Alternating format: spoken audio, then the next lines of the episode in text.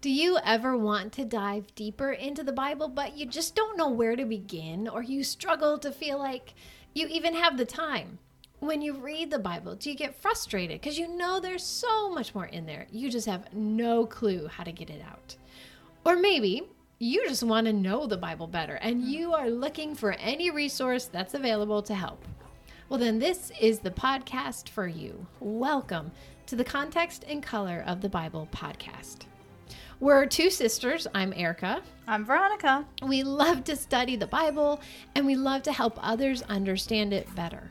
When it comes to our study of Scripture, we have found over the years that in bringing the context of Scripture back, it actually adds to our understanding. It adds color to the blackened, black and white blackened. pages of the text.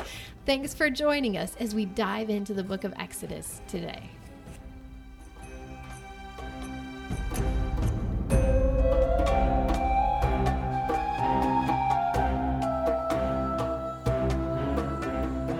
So, Veronica, last week you talked about the chapter break Yes, I don't like it. in chapter six. Well, there's a funny story, and I don't remember exactly, but they you reminded me when you said that they talk about the man who's responsible for creating the chapter breaks. Yes. They feel like every time his horse hit a divot, like he must have been riding a horse, and every time the horse hit a divot, he just put a chapter break right there. because there's throughout scripture. There's chapter breaks. You're like, what in the heck? Who Right. would put it right there? there's even times I think there's chapter breaks between in a sentence. Right. Why? Yes. So that's the comical story That's I funny. heard I at like school. that story. Yeah. All right. So But- Erica, we are jumping into chapter six and seven today, Yes, and it's exciting. it is We are finally at the showdown. yes. This is probably prob- this is probably one of the most fun ones to tell little kids Right. to tell all these because we make it fun and there's nobody dying and death and Well, there are Sadness. eventually. Yes, but, I but- don't think we really focus on that with little kids. No, it's like God no. did this, and then He did this, and Then he did that yes. But let's go back to why it's a horrible chapter break, because Moses asks a question in chapter five. and then chapter six is finally the gives God answer. So Moses' question in 22 is, Lord, why have you brought trouble upon this people? Is this why you sent me? Ever since I went to Pharaoh to speak in your name, he's brought trouble upon the people, and you've not rescued your people at all. So Moses and Aaron first went to Pharaoh, said, Let the people go to worship the Lord. Pharaoh's like, Ha, I don't know this, Lord. I'm not letting your people go. And by the way, you have extra work your people get to harder. do, a lot harder. And the people are, understandably, a little cranky about that. Yes, so you have Moses going to God, and what I love is God's response. Now you will see what I will do to Pharaoh. For with a strong hand he will send them out, and with a strong hand he will drive them out of his land. I am the Lord. I appeared to Abraham, Isaac, and to Jacob as God Almighty. But by my name, the Lord, I did not make myself known to them. And I love that because we keep telling what are our four words? Redemption covenant dwells through remembrance. yes. And so God is already going, here's the memory. Right. Don't forget. As soon as you bring up Abraham, Isaac, and Jacob, it should just be like movies flashing across Yep. your head of what was happening. What did God do? What promises did God God make? How did God take care of them? But yeah, with that, God never did anything super exciting, miraculous. Not like he's about to do Not now. in the same Yeah. you know, what's the um Oh, Megamind when he says, "You know what's the difference between me and you?" when he's talking Oh, presentation. Yes. yes, I feel like God that is a goes, great scene. It's all about presentation. presentation. And so Yes. you do have God going, hey, "Moses, I am here. They didn't know me Like you're about to. like you're about to." Because the name Hmm. Erica brings up it's not just a label. right. it's more of your character, Right. Your reputation, Right. Your essence. yes, Who you are. who you are, how you act. Right. And so God's saying, Moses, they knew me by this name, and the name is El Shaddai, and that Think of the Amy Grant song. I El know I Shaddai. do too. That's often translated as God Almighty, but the Jewish sages teach that this word conveys a picture of God nurturing love for our lives. Hmm. God loving us and sustaining us like a mother with a newborn. Aw. That's a very careful, protective, Yes. comforting thought. But you don't need comforting. no, and there's no presentation presentation right. with it. No, what you need is a God of power Yes. now. Yes, you're gonna need that El Shaddai later. Right. In, the, wilderness. In Moses, you're getting that comfort right now. Right. But when I go head to head with Pharaoh, Oh, it's on. He's gonna know me when this is all done. Exodus 15 says, The Lord is a warrior. The Mm-hmm. Lord is his name. And when God comes as warrior, whoo, Mm-hmm. watch out. And do you have Exodus 15 memorized? I do. Okay. It's a great I was just gonna I love say, it. do you want to do a little plug right there for scripture memory? If you haven't, it's a great one to start with. It's the Song of Moses. It it's a is good fun. one. Yeah, So if you're looking to be reminded who your God is, that's a good one. that's a good one. Yep. All right. So we have God and Moses talking, and God actually says in verse six, "Go to say to the people, people, I am the Lord. I will bring you out from under the burden of E- Egypt, the Egyptians. I will deliver you from slavery. I will redeem you. I will take you to be my people, and I will be your God." Verse eight, "I will bring you into the land. I will give it to you for your- your possession." I will, I am the Lord. So you have God going, here's who I am and what I'm doing. Right. I I thought when I looked at this, it was and studied it. My first thought was Veronica that God's response is very gracious and compassionate to Moses. He's he heard the complaining of the people. He understands Moses' frustration. And now he says, "Okay, Moses, it's done. I was giving Pharaoh the easy way out. You asked him." Somewhat politely, You gave him a chance. You gave him the chance, and he turned you down. So now, Moses, stand back. I'm going to yes. get involved. I think um, Dennis Prager says there's actually seven statements, seven promises. In this, In all this. Mm-hmm. that God is going to do. I will free you. I will deliver you. I will redeem you. I will take you to be my people. I will be your God. I will bring you into land. I will give it to you for possession. And some of these are in the Passover service. Mm-hmm. Which four seven we cups. know represents completion. Completion. So God's going, okay, Look at all I'm about to do. this this redemption is Right. Mm-hmm. going to be completed and it's going to end in a marriage ceremony Yep.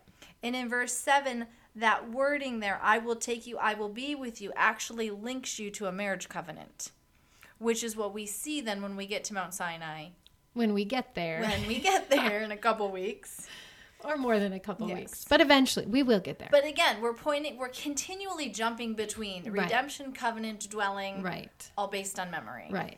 And God is saying, I'm going to enter into this covenant with you, but I've got to redeem you and pull you out of here 1st And then once I do that, Moses, look at the covenant I'm about to make with you and the nation. You're going to be my people. But then, Erica, in the middle of this, there's this rant in our minds, Our minds. random Right. genealogy. Right. Which, who loves genealogies? Erica does. Well, not really. So, do you want to help us understand? We have to remember that we are reading this from a Western, most of us, I would think, listeners, maybe not all our listeners, but most of us from a Western perspective, what, 21st century now? Yes. And um, our style is very different than the ancient Near East where this was written. And to them, a genealogy would have been a very encouraging, comforting. They loved genealogies because it reminded you that you were not alone. You were a link in a chain. There were people who came before you, there were going to be people after you. So, first of all, they wouldn't look at it as a boring interruption. They would love it. Like, yes, that's right. And then in this genealogy, God is actually, or Moses, I should say, is reminding us of the promises. Okay, let's start naming these sons, these tribes we're going to see later on in the wilderness Reuben, Simeon, Levi. Guess what? The tribe of Levi is going to be really important. So Moses is also, he's reminding us of the past. Remember the promises. We're going to name these sons of the promise, but we're also going to start setting up the forward characters. Who's Aaron? Who, what's the tribe of Levi? What about Aaron's sons? These are important characters that show up in Numbers and uh, Leviticus. So he's also foreshadowing and setting up people we will need to know later on.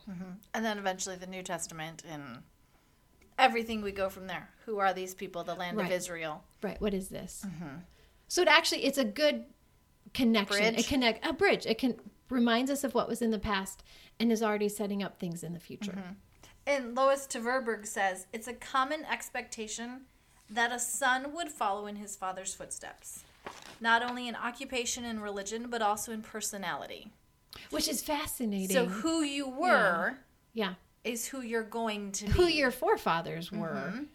Your family is your identity. Your family has a history and a reputation, Mm-hmm. Yeah. and you're going to carry that story with you, Yeah. which again goes forward Right. because what were you telling me before we started hitting record about Rahab and Daniel? These stories, these events. Oh, yeah. They bring up the Exodus. Uh-huh. Rahab mentions why she's helping the spies. We've heard what your God did in Uh-huh. Egypt. Daniel, hundreds of years later, still talks about what you did in Egypt and how the world is praising your name. Daniel chapter 9. Uh-huh. I mean, and, and thousands of years later, we're still talking about what God did Right. Uh-huh.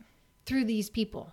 and it's a history it's a family history so if Right. and one thing we talked about when we did ruth when you look at that individual you don't see an individual You see a family, a You culture. see the family history and the stories behind it Yeah. so when you look at a levite right. you don't just think oh you are so and so from the tribe of levi you think all the way back to moses aaron and then the original levi and Right. jacob isaac and abraham Right. so there's so much Without saying much, they Right. say much Yes. through the genealogy. So genealogies, Actually, have a lot of importance in Yes. Mm-hmm. scripture.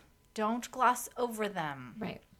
Always ask yourself, why would the author include this? Right. At this time and place. And maybe do some study on it. Mm-hmm. Or get Erica's Brian to do some study on it. Yeah. yeah. He has. 'cause He's always good at that. He's got a good lesson. yes. So that kind of takes us through chapter six, Air. Are you ready to jump to seven? Ye- sure. Okay. Because we kind of end with the genealogy. And so we've got to, don't forget where we were, Right. what the genealogy Memory, was doing. memory, memory, memory is constantly being pushed here. Don't forget. Right. We still have God and Moses talking, Right. and we interjected a, a, the genealogy to give you hope and encouragement.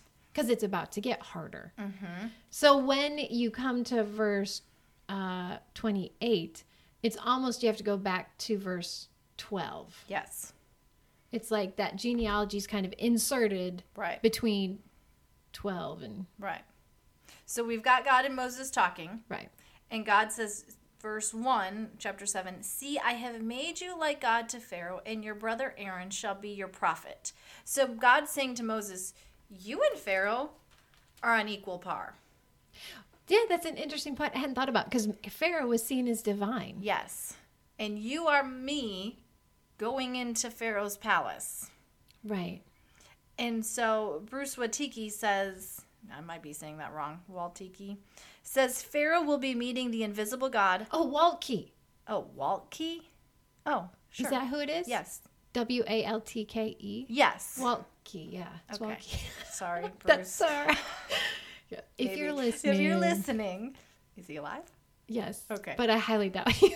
You never know. If you know him, feel free to Yeah. send our podcast so you can correct me. Yes. Uh, anyways, He's a good author, by the way. Bruce says Pharaoh will be meeting the invisible God face to face through Moses and his prophet Aaron. Face to face. So you're meeting the invisible God face to face. Pharaoh, you keep saying you don't know me. Oh. You're gonna know me. Right. And then you're gonna be meeting me pretty soon. Oh. then we really will be Yes. face to face. Yes. I hadn't even thought about that. It brings up Erica a part of scripture that can trip people up. mm-hmm. And we don't know what to, we don't always know what to do with. God says in verse three, I will harden Pharaoh's heart. Yes. And we wanted to leave a little bit of time so we could dig into this because this Mm-hmm. is the first time you really see God saying, I will harden Pharaoh's heart. Right. And and people legitimately go, okay, wait a minute, that doesn't seem fair. Right. how why would God harden someone's heart and then punish them for having a hard heart? that they ga- that he gave them, right. It's like forcing your kid to disobey and then and then punishing And them then- when they do. yeah, and then punishing them when they do. This doesn't seem fair. Mm-hmm.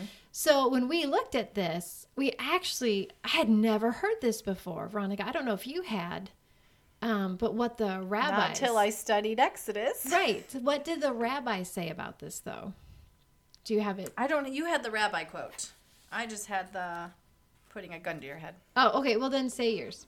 I had the one commentary, multiple commentaries said it's like putting a gun to someone's head. You're not really giving them an option with the gun is at their head. You know, they have no option. So by mo- God hardening Pharaoh's heart, He's allowing him. Because any normal person, by the time you get to probably the fifth or sixth plague, Right. would back down. Pharaoh didn't want to, so God allowed him to make his own choice without being influenced by emotion and common sense Right. of, oh, I'm in over my head. right. he didn't want to. He want Pharaoh wanted to go head to head with God. He thought he could hang. Yes. I'm divine. Everybody Mm-hmm. worships me. I always get my way. I, I don't remember. Was it they believed that Pharaoh made the sun rise every morning Yes. and the Nile overflow? Yes. Like if you're constantly having people tell you you're this amazing God with powers and you're the reason the sun shines in the morning, and a, a man comes in reeking of sheep Mm-hmm. saying, There's a greater God than you. Heck no, you're not going to give that up easily. And Mm-hmm. I, Pharaoh's pride was Yes. huge. So essentially, Veronica, and I was looking through my notes quickly too. So I just want to, this is basically what you were saying is that by hardening Pharaoh's heart, God was allowing Pharaoh the freedom of choice. Yes. Yes. He was not forcing Pharaoh to do something he didn't want to do. He was making sure Pharaoh had the ability and the freedom to do what he wanted. Right. Right. Right. Yeah. So- which was a fascinating thought I had never heard of, but apparently the sages, the rabbi, the rabbis, actually said that hundreds of years ago, if not Which even hopefully before. that helps you because I'm sure we've all been in that discussion with Right. people. I don't get this. I don't understand this. right. Why would God harden Right. someone's heart? Because that's what He wanted. Right. It is. Pharaoh had his mind made up, and Right. God allowed him to stick with it. Right. And later on, I forget which chapter it is, um, because it says God hardens Pharaoh's heart and his counselors' hearts. Oh. But the counselors come to Pharaoh st- after that and say, You need to let the people go. And Pharaoh says, No way. And so, even though their hearts also were hardened by God, they're still finally at the point of recognizing we've been destroyed. We're in over our head. It's a knockout. We are down for the count, Pharaoh. Mm-hmm. Just ad- admit it and end it and give up. And so God hardening their hearts didn't stop them Mm-hmm. from acknowledging the truth. It just gave Pharaoh the strength maybe he Sure. needed to keep going in Right. his sin right. and his pride and right. arrogance. He was already set on a path, right. and God was allowing him to continue on that path. God said, "Fine. This is what you want. I'll give you what you want." Right. Right. So then we get to the exciting scenes. Right. We have Moses and Aaron coming before Pharaoh, and he takes that staff and he throws it down. Which at first they've got to be going, oh, okay, Right. guess what? Right. We can do it too. Yeah. Anything you can do, I can do better. Yes. So you kind, I would love to see the replay of this. Right. Does Moses was Moses expecting? I would think he knew. He should have known. I would think he would have known. So was he expecting maybe a different outcome? I don't, yeah, I don't know. That's a good question. you know was was he, was he kind of deflated and defeated of oh. Oh. Mm. or was it oh yeah i've been gone for 40 years i forgot Yeah, and that's a legitimate. you could yeah. do this That's right. I knew I'd seen this before. Yes. They thought some people wonder if um, they hypnotized the snakes oh and made them stiff and straight, okay and then they would do pressure points to wake Okay. them up and unhypnotize them, and that's Okay. how they did it. i've also read there's a nerve at the nape of an egyptian cobra that can render immobile Oh, you push on it and it goes rigid So yeah, so instead of hypnotizing, maybe they push Yes. that thing, and you throw it on the ground and it slithers away. then it can move again. But the point is not that we're trying to say No, because in some of these you can kind of go, well, there's common environmental factors oh, I think in a lot of them, that can play into this. totally. Which I actually have an interesting point I read about, but I'll save that for Save that for next week. next week or the week Yes. after. But the point is, Moses does his God's trick. Yep. The Egyptians do their God's trick, and they look equal. They do. They look equally um, have equal Impressive? strength. Yes. But Our then, God can do snakes. What happens to the rods of the to the snakes of the Egyptians? Moses' snake eats their snake. I know. I would have loved to have seen that. Like, was it one at a time? I don't I know. mean, I guess it have to be one at a time. But did they not? I guess if snakes There's are all fighting, snakes slithering you around. don't get in the Yeah. midst of it. But it's kind of the my dad can beat your dad. Yeah, seriously. So now that gets us into the 10 plagues. Right. And one thing to pay attention is there is a pattern set forth. Right. You have groups of three. Yep. These three, these three, these three, and then the last plague. Which is by itself for a Stands reason. alone. Yep. It is a completely different Yeah, it's a takes it to the next level Yes. almost. Yes. But so now we get to the first plague, which fun Right. little thing for those of you who have kids. Go home, talk about the plagues, see if your plagues, see if your family can name all 10 plagues. Oh yeah. You know, get some discussion going. Mm-hmm. And the first one is turning the water, Nile to blood. turning the Nile into blood. Yeah. And asking your family, how would that affect you if our river right. Right. all of a sudden became blood? If what came out of your faucet was blood. Ugh. Yeah, I think I'd throw up. Yeah, I would, but I if your throw up at toilet anything. water, if your shower water, you do, Yes. was blood. That would be a hard. And now all of Egypt is getting affected by this because one of the reasons Egypt was so prosperous was because of the Nile. They had a constant source of water. And every year the Nile would overflow its banks. It would release this amazing soil that would help their gardens, their um, harvest be huge.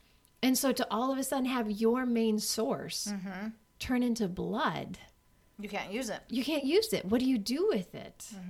So that would be huge for them. And one commentary I read said all of Egypt was happy to exploit Israel. So now all of Egypt gets to share in the suffering Yes. for keeping Israel. And I read, um, although most of the Egyptians didn't particularly personally participate in the murdering of Hebrew infants, Right. it makes it clear that all Egyptians share in the guilt because the river gives public witness to the thousands of infants who are drowned. Right. The Nile, So- you can't hide your sin. Again, it's been 80 years, Right.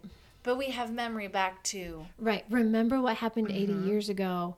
That's a good point. You know, if you were ashamed that it happened, if you were embarrassed that it happened, but you did nothing to stop it, or you remember your grandpa talking about it or your dad talking about it, and now you see that blood in the Nile, that Mm-hmm. would be a. it's a reminder of Right, the innocent it's a children. reminder of those ch- kids that were thrown in. But what's crazy is I like what the Egyptian magicians do. I know. you are guys are not helping know. at all. They did the same thing. If I was Pharaoh, I'd fire him. I'd be like, clean it up, I know. Don't do what their God did. I know. Uh, Undo it. undo it.